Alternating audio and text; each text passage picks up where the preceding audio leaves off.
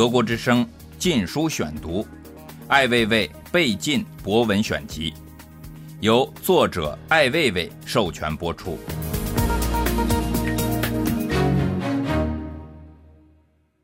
法律幽默，一是甘肃省政协原副主席朱作勇受贿，折合人民币一百七十余万元。法院以受贿罪判处朱作勇有期徒刑十二年。鉴于朱作勇能够坦白交代大部分犯罪事实，认罪悔罪，并推交全部赃款赃物，可以依法酌情从轻处罚。能够坦白交代大部分犯罪事实，认罪悔罪，这明显只是惯用的欺蒙众人的托词，认罪悔罪丝毫不能减轻罪责。二是广东男子抢劫小学生五毛钱被判四年，二十岁的李福寿无视国家法律，以非法占有为目的。由于他选择了未成年人作为作案对象，还扰乱了未成年人的正常生活和学习秩序，影响恶劣，应予以惩罚。这是丧心病狂。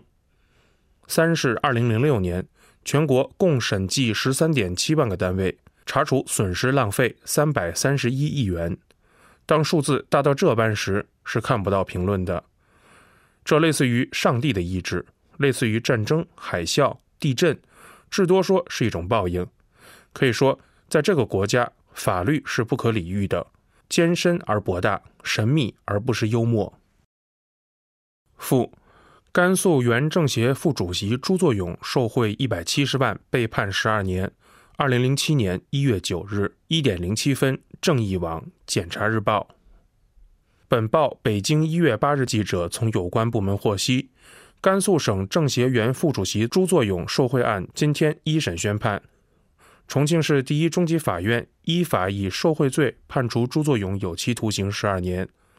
法院经公开开庭审理查明，一九九四年四月至二零零四年九月，被告人朱作勇利用担任甘肃省政协副主席、兰州市市长的职务便利，为他人谋取利益，非法收受他人给予的款物，共计折合人民币一百七十余万元。案发后，朱作勇主动交代了有关机关尚未掌握的大部分受贿犯罪事实，认罪态度较好，并退缴了全部赃款赃物。法院认为，被告人朱作勇身为国家工作人员，利用职务上的便利，为他人谋取利益，非法收受他人财物，其行为已构成受贿罪。鉴于朱作勇能够坦白交代大部分犯罪事实，认罪悔罪，并退交全部赃款赃物，可以依法酌情从轻处罚，故以受贿罪判处朱作勇有期徒刑十二年。记者张丽。广东男子抢劫小学生五毛钱被判四年。二零零七年一月九日一点三十五分，《信息时报》时报讯，记者严晓光。一个男子打劫毫无防御能力的小学生，虽然只到手了五毛钱，但依然构成抢劫罪，被广州市花都区法院判处有期徒刑四年，罚金一千元。二十岁的李福寿是广东英德人，由于自己身材瘦小，便想从毫无防御能力的小学生身上抢劫钱财。二零零六年三月二十九日中午十二点多。他拿了一把自行车锁，来到花都区新华街某小学门口等候。这时，十二岁的小任和小明正有说有笑地走出校门，守候在一旁的李福寿立刻冲到他们的面前，将他们强行拉到学校门口左侧的一条小巷内。之后，他要求他们写家庭地址、入帮会及交二十元入帮会费，否则就用锁头砸他们。两个小孩十分害怕。但因为没有带钱，于是向李福寿求饶。李不相信，经过一番搜身后，只获取五毛钱，最后悻悻离去。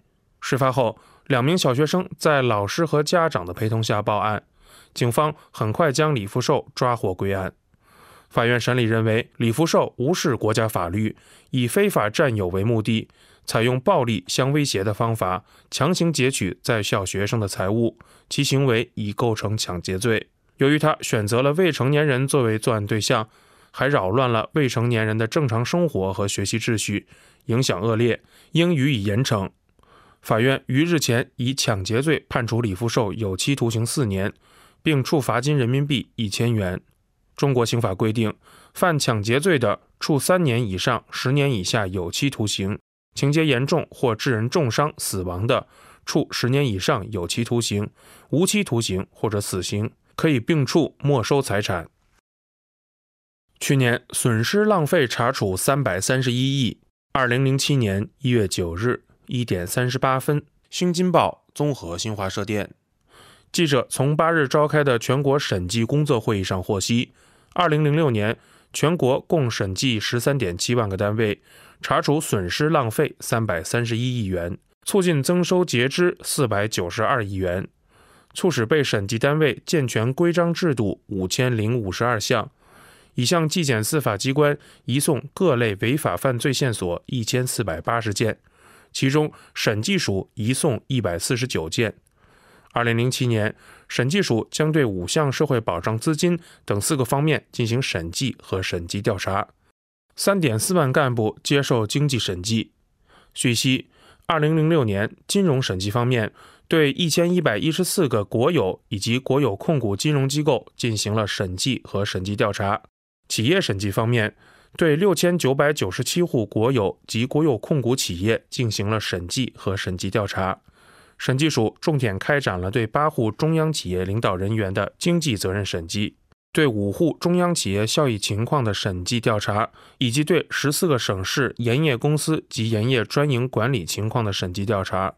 二零零六年，全国审计机关对 三点四万名党政干部领导进行了经济责任审计，共查出由领导干部直接经济责任造成的违法违规问题五十亿元。有一百一十六人被移送纪检司法机关处理。二零零七年一月九日。德国之声禁书选读。规范与恶搞。规范与恶搞，什么都想规范，最终是什么都规范不了。真正应该规范的是政府的权力，政府对自己的认识，对权力的认识和对政府职责和权限的认识，而这些简单的问题对一些人来说却永远、永远、永远也整不明白。文化部门希望规范艺术形态，这是狗拿耗子天大的笑话。同样，那些建立中国的百老汇，二零零八年前建成十个露天剧场，二零零八建立三百块荧幕，也是一样拿老百姓的钱不当回事的陋习。你就是建立一万个中国百老汇，十万个露天剧场，三十万块银幕，最终还是一个文化贫国。为什么呢？因为政府想搞文化是天地不容的事，文化局是最不懂文化之局，无法与文化搭上关系。这是宇宙间的一条公理，这是中国文化的悲哀。看来这个文化部门绝对不是一个可管文化的部门，而只是一个需要补习文化的部门。奥运会徽只是一个标识，如果他人没有用其牟利，就谈不上侵权。奥运是全民的奥运，谁爱咋改就咋改，这个有人恶搞就不错了。二零零七年一月十九日。永远失去的信任。在一家花鸟市场，天津的爱猫志愿者发现有人进行猫的大批量转卖。在志愿者的努力下，经过与猫贩子、警察、工商的说服、纠缠、争斗之后，将四百多只猫安全托管，存放在近郊的一间库房里。我陪伴北京救护组织的人员前往，下午两点离开北京，前往天津。此时正是早春季节，风和日丽，小年已过，离大年不过几天。几经辗转周折，找到了处在外环一带的仓库区里的一间仓库。拉开铁门后，我看到了人生所遇到的最悲惨的景象，四百多只猫聚集散落在一个一百多平米的库房中，三十或五十只窝成一堆，蜷曲在一起，在堆放的门板后、闲置的橱柜中，发出成片的凄惨的叫声。一些猫惊恐地躲在房梁上，躲在房梁与墙壁的间隙中。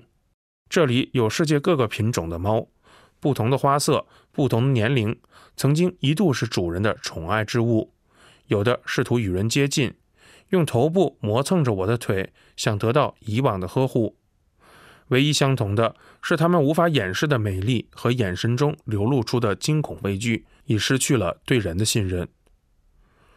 这些猫算是幸运的，在年轻志愿者的努力下，才免遭被宰杀和贩卖的厄运。